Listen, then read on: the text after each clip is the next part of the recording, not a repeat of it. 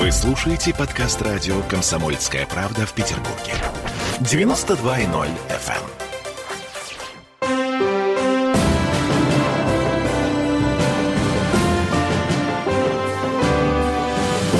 Нулевое чтение.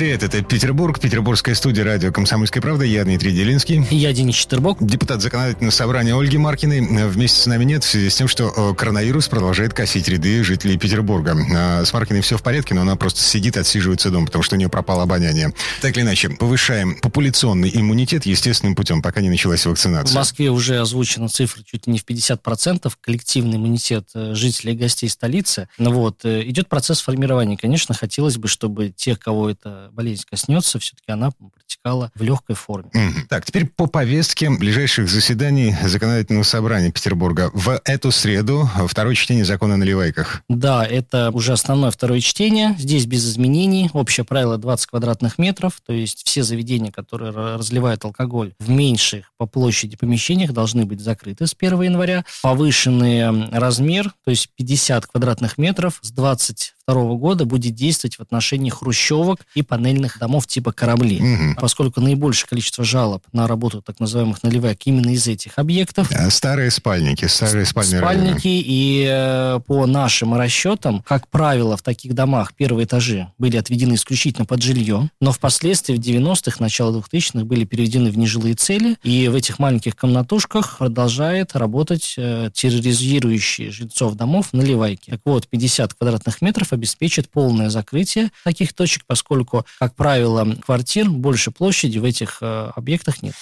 Следующая тема, из-за которой Денис Читербока полощет весь телеграм петербургский, наезд на кальяны. На прошлой неделе, в пятницу, вы обсуждали вот этот законопроект об ограничениях на работу кальяны в жилых домах с профессиональным сообществом. Не только с профессиональным сообществом, но и с жильцами. И я могу сказать, что мы ведем целенаправленную э, борьбу против э, злачных кальянных, которые действительно отравляют э, жизнь людям. Адреса эти известны и нам, и правоохранителям. Таврическая 5, Благодатная Красная 35, еще ряд адресов, их порядка 15. Там нет вытяжек, все идет либо в подъезд, либо непосредственно в общую вентиляцию по зданию. А, там есть нарушения по части противопожарной безопасности, но, к сожалению, почему-то закрыть эти заведения не представляется пока возможным. В результате мы собираемся воспользоваться нашим правом, как региональными законодателями, по введению специального стандарта для таких заведений, которые работают на территории города. С одной стороны, у нас есть однозначные все опросы, которые я проводил проводил обращения, которые поступают ко мне, к моим коллегам, свидетельствуют о том, что большинство жителей Петербурга категорически против того, чтобы кальянные работали в жилых домах. Угу, то есть полностью искоренить... Э, искоренить из жилой факт. зоны, угу. как факт. Значит, э, но при этом мы понимаем, что часть заведений уже работают в жилых домах, и на некоторые из них не поступают жалобы. Поэтому в качестве компромиссного решения, которое мы сейчас будем прорабатывать, его тезис заключается в следующем. Как общее правило, чтобы кальянные работали вне жилой зоны. Но если такая работа работает э, в жилом доме, то э, в случае, если все собственники этого многоквартирного дома на своем общем собрании примут решение о том, что такая кальяна может остаться работать, и она не доставляет им какого-то дискомфорта, то такая кальяна сможет продолжить свою работу. А, хорошо, не возникнет ли такая ситуация, что жильцы будут шантажировать владельцев заведения? Ну, вот как это у меня во дворе происходит. Если вы ставите веранду, например, то будьте добры, эм, благоустройте нам, пожалуйста, двор. Посадите цветочки, посадите кусты кусты и так далее. Здесь речь идет не о шантаже в вашем примере, а о взаимовыгодном сотрудничестве многоквартирного дома и предпринимателя, который извлекает прибыль. Конкретно в вашем многоквартирном доме. У нас такая же ситуация была в свое время при организации легальных крыш на территории города не каждый дом хочет, чтобы у него э, появилась смотровая площадка. Но те, кто дают такое согласие, в принципе, дальше находят консенсус и заключают соглашение с таким предпринимателем. Кто-то оплачивает услуги консьержа, например. А, то есть э, предприниматель получает возможность работать в многоквартирном доме жилом, а жилой дом получает какие-то преимущества. Но это соглашение должно заключаться, что называется, в момент принятия решения. То есть не может быть такой, что вот сегодня э, жители требуют одно, завтра они, значит, поставьте двери, послезавтра сделать окна, и это обязательно должно быть прописано в законе. Угу. Пока это все мысли и предложения не сформулированы в текст законопроекта. Пока это еще предложение. Почему? Потому что сейчас действует антиковидное постановление губернатора, по которому, в принципе, курить колено в общественных местах нельзя. Угу. Это раз. А второй момент связан с тем, что в недрах э, московских э, чиновничьих кабинетах готовится специальный АКВЭД, код экономической деятельности, который так и будет называться кальянный клуб, для того, чтобы отделить его от э, мест общепита. Вот к моменту выхода такого нового кода, как кальянный клуб, Петербург должен быть готов.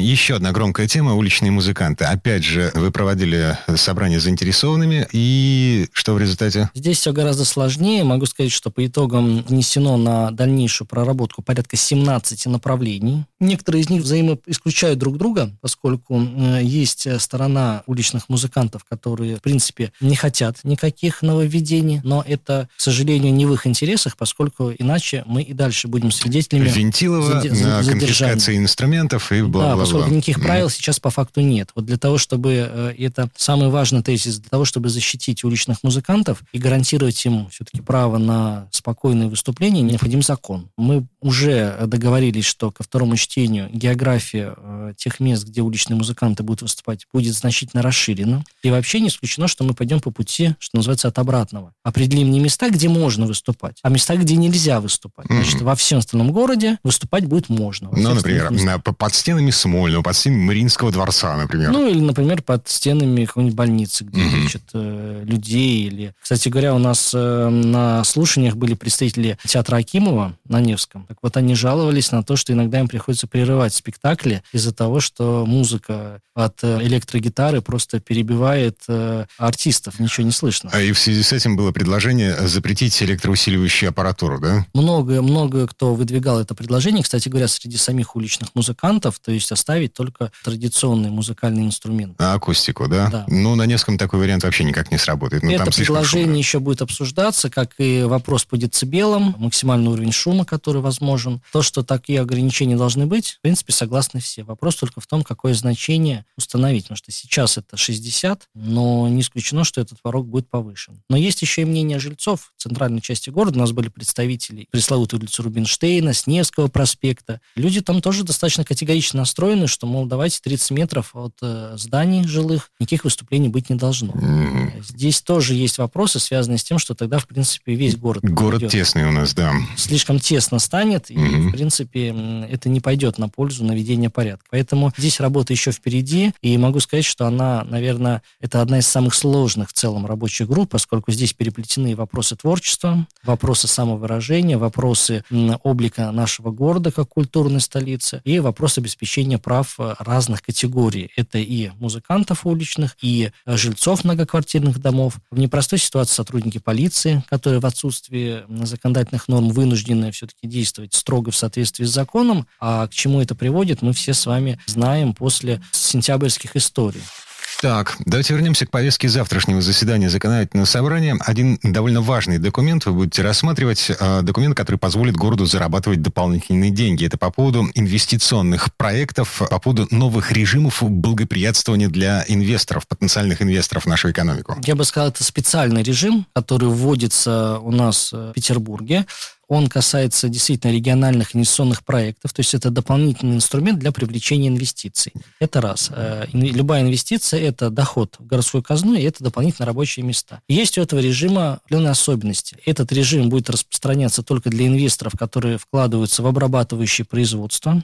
Пища, это одежда, это работы по металлу, древесине, там достаточно большой список. И второе, необходимо, чтобы весь цикл производства производился у нас непосредственно на территории территории города. Не может быть, что какая-то часть делается в Петербурге продукта, другая часть там в Ленинградской области и так далее. То есть этот цикл должен быть замкнут именно у нас в регионе. Mm-hmm. То есть, погодите, если мы вырастили, допустим, корову, мы ее переработали здесь же, в Петербурге, с этим все понятно. А если речь идет, допустим, о производстве э, хлеба, мы же не можем выращивать хлеб в Петербурге. У нас есть земли сельхозназначения. Я, конечно, не э, буду никого обманывать, что у нас э, какие-то засеивают специальные поля для сбора хлеба, но Но могу по примеру Ленинградской области привести. Они уже несколько лет назад работают по вот этому специальному режиму. И у них, кстати говоря, очень много организаций, которые получили определенные преференции по данному виду регионального инвестиционного проекта в части производства именно продуктов питания. То есть это молоко, производство молока,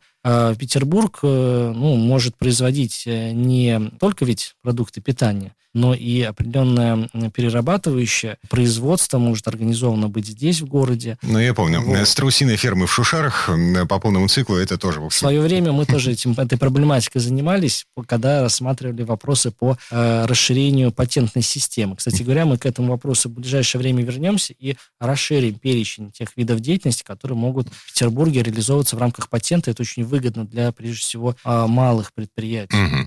Так, ну, возвращаясь вот к этому, к этим переменам в инвестиционный климат в нашем городе, какие льготы, какие преференции будут получать инвесторы? Льготы по налоговым э, делам. Это налог на прибыль, налог на доход организаций. И э, в данном случае есть еще и условия по части входа вообще данному режиму не менее 50 миллионов рублей. При этом с 50 до 500 миллионов рублей действуют одни условия, а свыше 500 миллионов рублей действуют дополнительные еще бонусы, давайте так говорить. И на что город рассчитывает в итоге? А, город рассчитывает на привлечение дополнительных инвестиций, что крайне важно в условиях дефицита бюджета, который мы, к сожалению, наблюдаем в этом году и, к сожалению, еще будет в следующем году. Это результаты э, пандемии. Но по таким средневзвешенным прогнозам до 5 миллиардов рублей ожидается приток э, инвестиций в экономику Петербурга. Угу. С оптимизмом смотрим в светлое будущее. А, Денис Четербок, депутат законодательного собрания. И Дмитрий Делинский. А, ну, в общем, до встречи в Мариинском. А, заседание ЗАГСа завтра утром. Берегите себя.